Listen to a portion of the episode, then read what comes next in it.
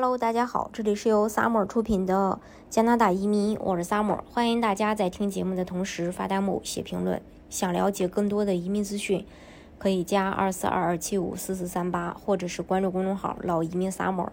关注国内外最专业的移民交流平台，一起交流移民路上遇到的各种疑难问题，让移民无后顾之忧。呃，今天咱国内呢是星期三，但是加拿大呢它还处于星期二。呃，加拿大现在呀，至少有五个省要宣布放松，或是即将放松和新冠有关的卫生限制。当然，也已经有一个这个省，就是萨斯克彻温省，打响了这个躺平的第一枪。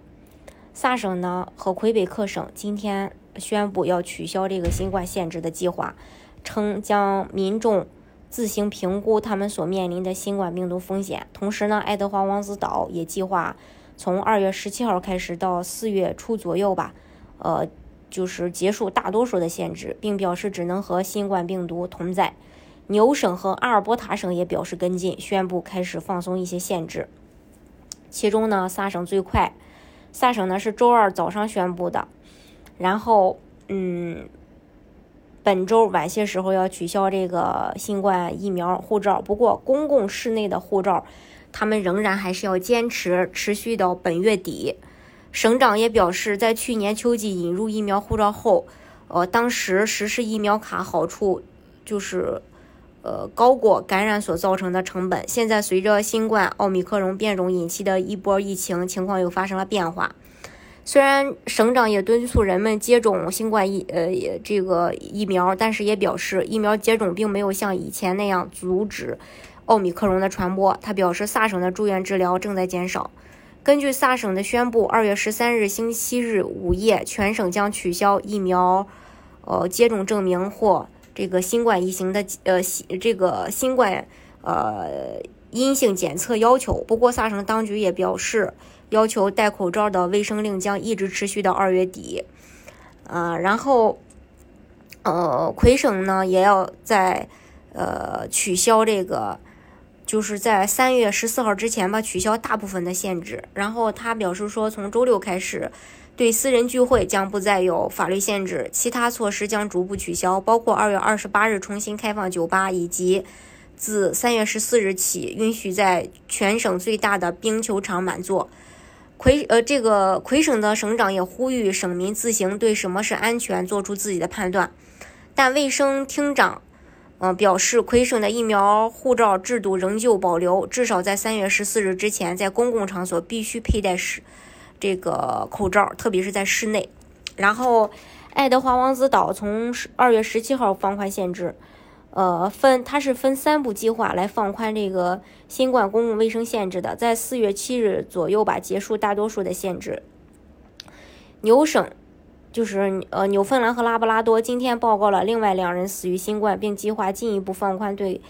呃，这个省集会、集会和体育赛事的限制。周二下午，该省的卫生部门报告新增了二百一十例新病例，已已知的活跃病例已降到了一千四百八十七例，二十三人因为病毒住院。同时呢，呃，这个。呃，纽芬兰和拉布拉多当局表示，下一周一恢复联赛或地区内的团队比赛，仍然不允许比赛，但可以进行单场比赛。这些变化也适用于学校体育。同样，从下周一开始，正式聚会将能够增加到，呃，能够增加到场地容量的百分之五十。非正式聚会将保持在一个人的二十人的密切一致的接触范围内。从周一开始。呃，餐厅、酒吧、剧院、游戏厅和其他表演场所可以以百分之五十的容量运营，前提是可以保持身体距离，允许饮食，但不吃不喝时必须始终佩戴口罩。健身房、健身设施、竞技场也可以在保持情呃这个距离的情况下，以百分之五十的容量运行。然后他们还表示，周六对宗教信仰团体的限制也正在放宽，要求接种疫苗的教堂能够以百分之五十的容量运作，但是不使用疫苗卡的容量只能是百分之二十五。呃，还有阿尔伯塔省的省长也将在周二举行这个发布会，去取消新冠卫生限制的计划，预计是当地时间下午五点吧。卫生厅长和省卫生首席医疗官，呃，将会。呃，一起宣布放松限制的计划。然后，呃，这个省长肯尼也在推特上的一片早上的帖子中说：“我将宣布阿尔伯塔省恢复正常的道路。如果医院的压力继续下降，这是一项解除破坏性限制的谨慎而谨慎的计划。”呃，然后阿尔伯塔省的省长也表示，如果医院压力下降，他认为，呃，阿省能够在二月底之前放松一些公共卫生措施。呃，其他省也正在考虑放宽这个新冠疫情的限制。曼省、安省表示准备在未来几周内放宽。B.C 省之前也呃也表示会在二月二十一号家庭日再放松一些限制，预计不会涉及疫苗卡和戴口罩的卫生令。萨省呢是加拿大第一个宣布新冠疫情疫苗护照取消的一个省份。